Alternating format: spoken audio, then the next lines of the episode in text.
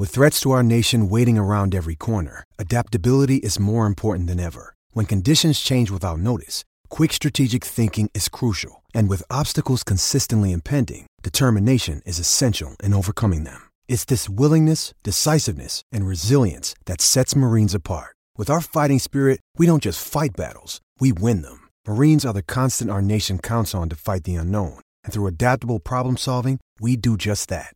Learn more at marines.com. How would you like to ramp up your club's game day atmosphere? Big Screen Video is giving 10 lucky sports clubs the chance to win a $10,000 grant towards their own digital scoreboard. Register now at iCanWin.com.au slash BSV. Want to witness the world's biggest football game? Head to iCanWin.com.au, predict Australia's score with a crystal ball, and it could be you and a friend at the FIFA World Cup Qatar 2022 semi finals, all thanks to McDonald's. Maccas, together and loving it. TNC's apply. Of course, World Cups galore at the moment, including the Rugby League World Cup. And joining us uh, from SEN Australia is Scotty Sattler to talk that. G'day, Scott. How you doing? Hello, legends. How are you guys? Yeah, good. Thanks, mate. And you? How, how's the uh, Rugby League World Cup uh, been, I guess, absorbed over in Aussie? I, I, I, always get the feeling, particularly around Sydney, that people aren't that bothered outside of the NRL season to follow things like International Rugby League. Oh, I think if it's if it's local, um, everyone gets involved, and I suppose with the time difference between England and, and, and our part of the world, Australia and New Zealand, it doesn't sort of doesn't sort of suit our hours, does it, to be able to sit up at six or seven o'clock at night and watch the game? So it's one of those real catch-up World Cups where you wake up at six or seven in the morning. There may be a game still being played at the back end of the game, but there's still a lot of interest over here, especially from a media perspective. Um, on Sports Day each night, we still have plenty to talk about, and a lot of the, the listeners still want to um, give their feedback. Uh, but it's always been always interesting World Cups. Doesn't matter whether it's rugby union, uh, whether it's cricket, whether it's rugby league, whatever it may be. There'll be you know one or maybe two upsets. There'll be some blowout scores. There'll be some some talent that will emerge. Um, but outside of that, it's playing out the way that we always thought it would be. But this quarter final series that starts up this weekend, it's um, it's thrown up a couple of pretty interesting matchups. Yeah, it has. I'm, I'm looking. We'll, we'll talk uh, Tonga Samoa um, uh, later. I just wanted to uh, to bring up though the uh, the Kangaroos Lebanon. I mean, you, your boys should should walk this really, but it's interesting to uh, to have a look at the bench options, the interchange. Jack Wighton and Daly Cherry Evans there. No real big body on the on the bench with Patrick Carrigan and Reuben Cotter. So, uh, what did you make of, of the interchange that Mal named? It seems to be it's more about speed than size.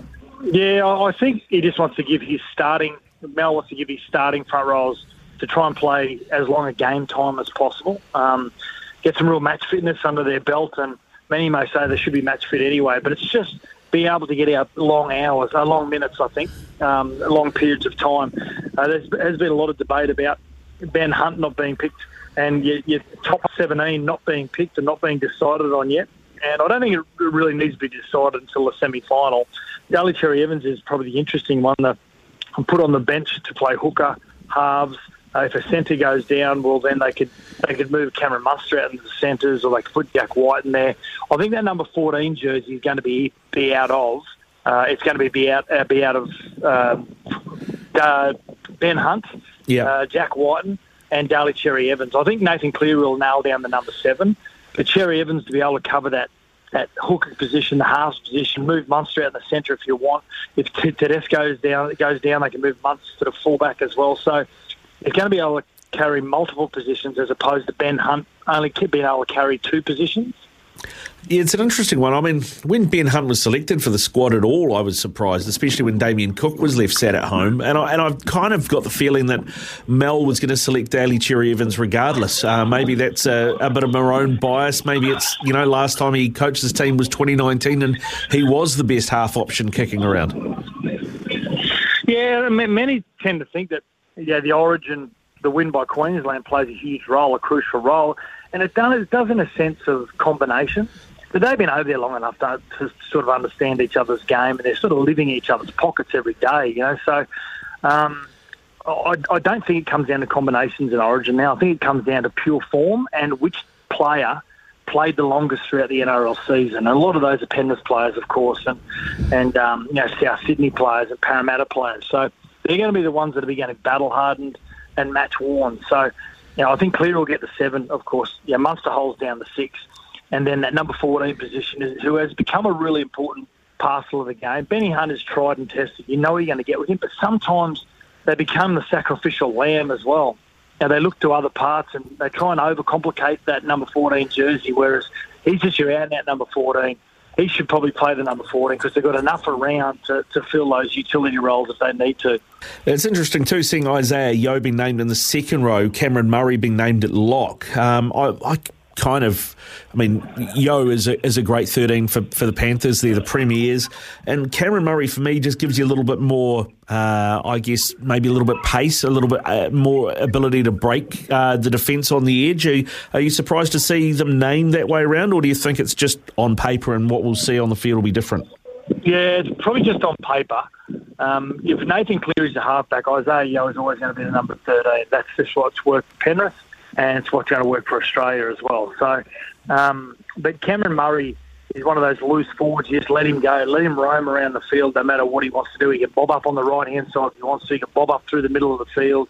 Where Isaiah will generally stay around the middle of the field. Wherever the play the ball is, Isaiah won't be far away from it. And whereas you know, Cam Cam Murray's a little bit of a chameleon. You just need to turn into whatever landscape you need to. And um, it wouldn't surprise me if it plays out that way um, when the finals to the semi-finals and the final, if they get through to the final.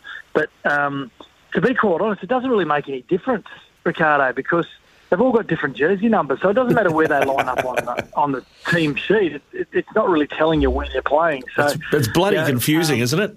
Oh, I can't stand it. I hate it. I watched that first game, and I, I couldn't understand why Valentine Holmes was a dummy half so much. So I realised it was Ben Hunt. So um, yeah, it's a ridiculous system. Uh, we used to follow that system back in the 50s and 60s where every every tourist had a number and you just played in that number, doesn't matter what position you played. So I know it's I love tradition, I am a traditionalist, but there's just some things you need to let leave in the in the past. And if you've got a touring number where you leave it on the jersey or the training shirt, whatever it may be, but you know, if I'm Isaiah Yeo and I'm going to make my test debut in a World Cup in jersey number 24, I'm a little bit disappointed. So um, but I've got to say, I mean, the game against Lebanon, they should get through that one, um, and that means they'll face they'll face the Kiwis. The Kiwis will get through the quarterfinal as well, and the Australians will the Australians will face the Kiwis in the semi final. And I think the winner comes out of that game. Yeah, I think so too, mate. I, to, talking about that Kiwi squad, I uh, scratched my head a little bit about uh, Michael Maguire, some of his selections as well. Um, I mean, Madge knows more about rugby league than I do, but for me, Sebastian Kris has been is probably the best centre he, he, can call on. But we've got Britt Nikora and Isaac Liu playing in the centres in this game. Yeah, it's a weird one, but you know the coaches know what they're doing. I mean, they're, they're discussing this at length. There's a reason. There's a method to the madness behind this. Um, maybe Sebastian Kris, you know, going that well, which he has been. That he's uh, he wants to hold him out till the semi final. You know, there's there's always that risk of losing some of your strike players and Briton Nikora is a tremendous back rower. He'll play in the in the semi final no matter what. But uh, maybe you know, Sebastian Kris is one of those players who just wants. He may have a niggling injury. We just don't know what's going on behind closed doors. And um, but I, I've got to say that the, the semi final will be a, a, great game. But the quarter final, the matchup that we're looking forward to is uh, Siva Tau and also the Sipi Tau, the the two uh, war dancers from Samoa and Tonga in that quarter final. I mean. Mm Samoa have been the underachievers in World Cups for a number of years now, and they should have made a change to their coaching and Matt Parish many years ago. They didn't. Uh, you reap what you sow, and they've been really disappointing in a lot of World Cups. Uh, a lot of players have come back from their from their campaigns underdone, overweight, and complaints of you know not a real professional approach to their rugby league. So I hope that's not the case for NRL clubs when they get their players back. But Samoa can make a huge can make a huge statement if they can knock off Tonga. But I think Tonga are just they're they're they're just playing about third gear at the moment.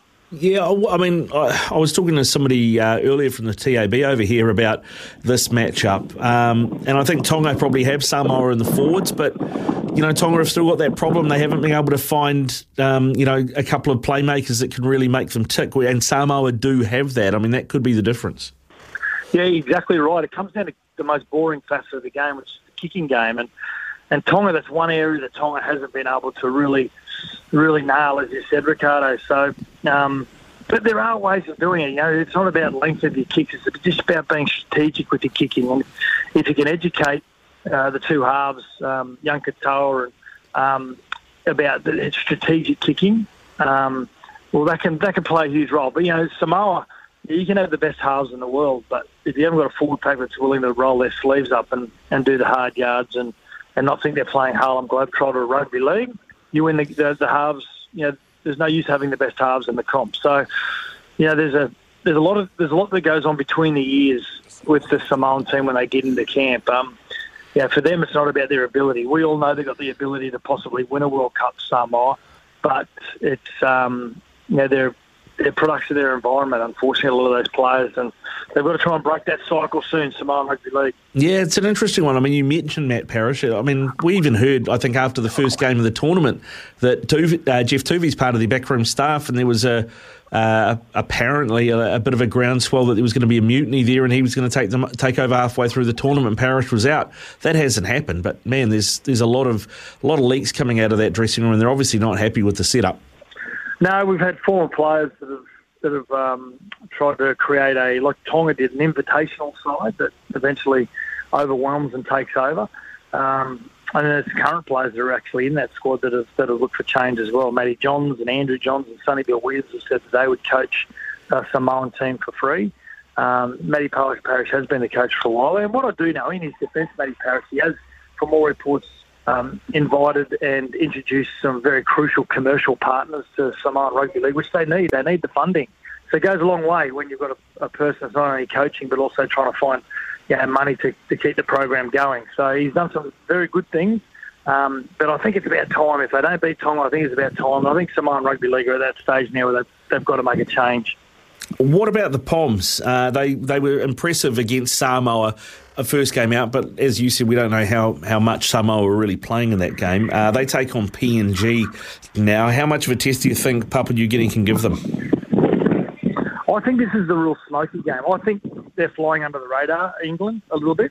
No one really rates them, but they're playing on home soil. I mean, they've got the, the home crowd behind them. They know all those those traditional grounds that they're playing at as well.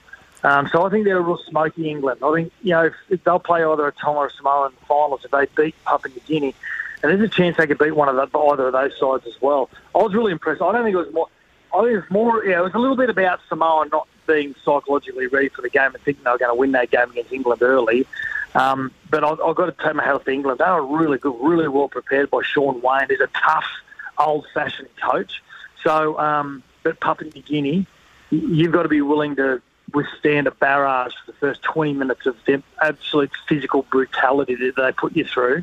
If you can get through that first 20 or 30 minutes, well, you, you should have enough experience to come over the top of them. If you get overwhelmed really early, the Papua New Guineans, well, they get excited, and when the Papua New Guinean players, the Kumuls, get excited, you're in for trouble. Yeah, don't let them get their tails up, right? Yep, exactly. They're an exciting team to watch. They're most, you know, the most empathetic and giving team in the in the World Cup as well. They're just beautiful human beings. They're supporters, you know, they're, they're great supporters in the crowd and um, dressed up in, in full tribal gear, and it's just they just bring a great energy to rugby league. I love them.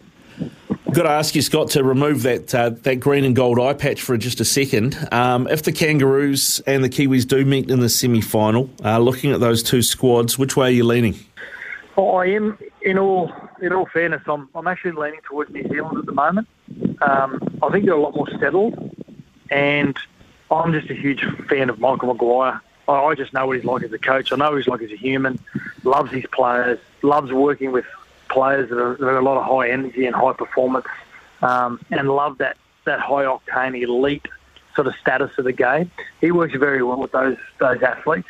At, at this stage, I'm, I'm leaning towards New Zealand at the moment. I just think they're a little bit more, settled in their key positions, and their forward pack their forward back's probably the best forward pack in, in World Rugby League at the moment. So, and they've got the halves to back it up. You know, Jahrome Hughes is one of the best halfbacks in the comp in those key positions. Joey Manu's probably been the best player of the tournament as well. So, at the moment, I'm, I'm hedging my best towards New Zealand.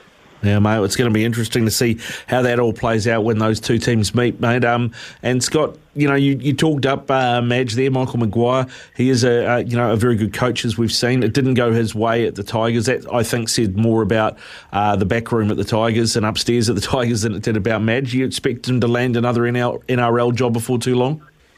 Yeah, he's going back to Canberra as an assistant um, which I think is his role moving forward just for the next few years, and, and just not be so urgent in getting a head coaching role. He's doing a great job with New Zealand. Just do that. And um, but I think if he can come on as some sort of coaching advisor to a to a rookie, I thought the Gold Coast Titans should have grabbed him. To be quite honest, uh, Justin Holbrook, a, a young, inexperienced coach, really struggled last year and um, last season. I thought that Madge would have been great for him just for two years. Bring him in, educate Justin Holbrook, bring that real hard edge to the playing group as well. Make a lot of those hard decisions that uh, Justin Holbrook does want to make, and then just float off into the sunset. And if another NRL position becomes available, but Michael Maguire, like I said, you know, he works with really high elite players, you know, high performers, you know, the likes of your Inglis's and your Burgesses and and those players he had at South when they when they when they won a comp. You you got to be willing to work really hard with Michael Maguire, and he'll make you into a winner, and he'll make you into a representative player as well. So, and there's you know there's only a few clubs there that are willing to go you know, that extra mile. So I hope he has fine success with Ricky. He's good mate at um, at Canberra because he'll get another NRL job in the next five years. Yeah, definitely, mate. All right, good stuff. Scott, thanks very much for your time, mate. Enjoy the uh, quarterfinals this weekend. We'll catch up with you soon, eh? I'm heading back to Oamaru for Christmas, and I can't wait. First time in five years. Oh, mate. Well, you know, if you're if you're stuck in Auckland and you need someone to have a beer with, let us know. Will do. I'll take up on that. When making the double chicken deluxe at Macca's, we wanted to improve on the perfect combo of tender Aussie chicken with cheese, tomato, and aioli. So we doubled it. Chicken and Macca's together and loving it. Ba-da-ba-ba-ba. Available after 10.30am for a limited time only.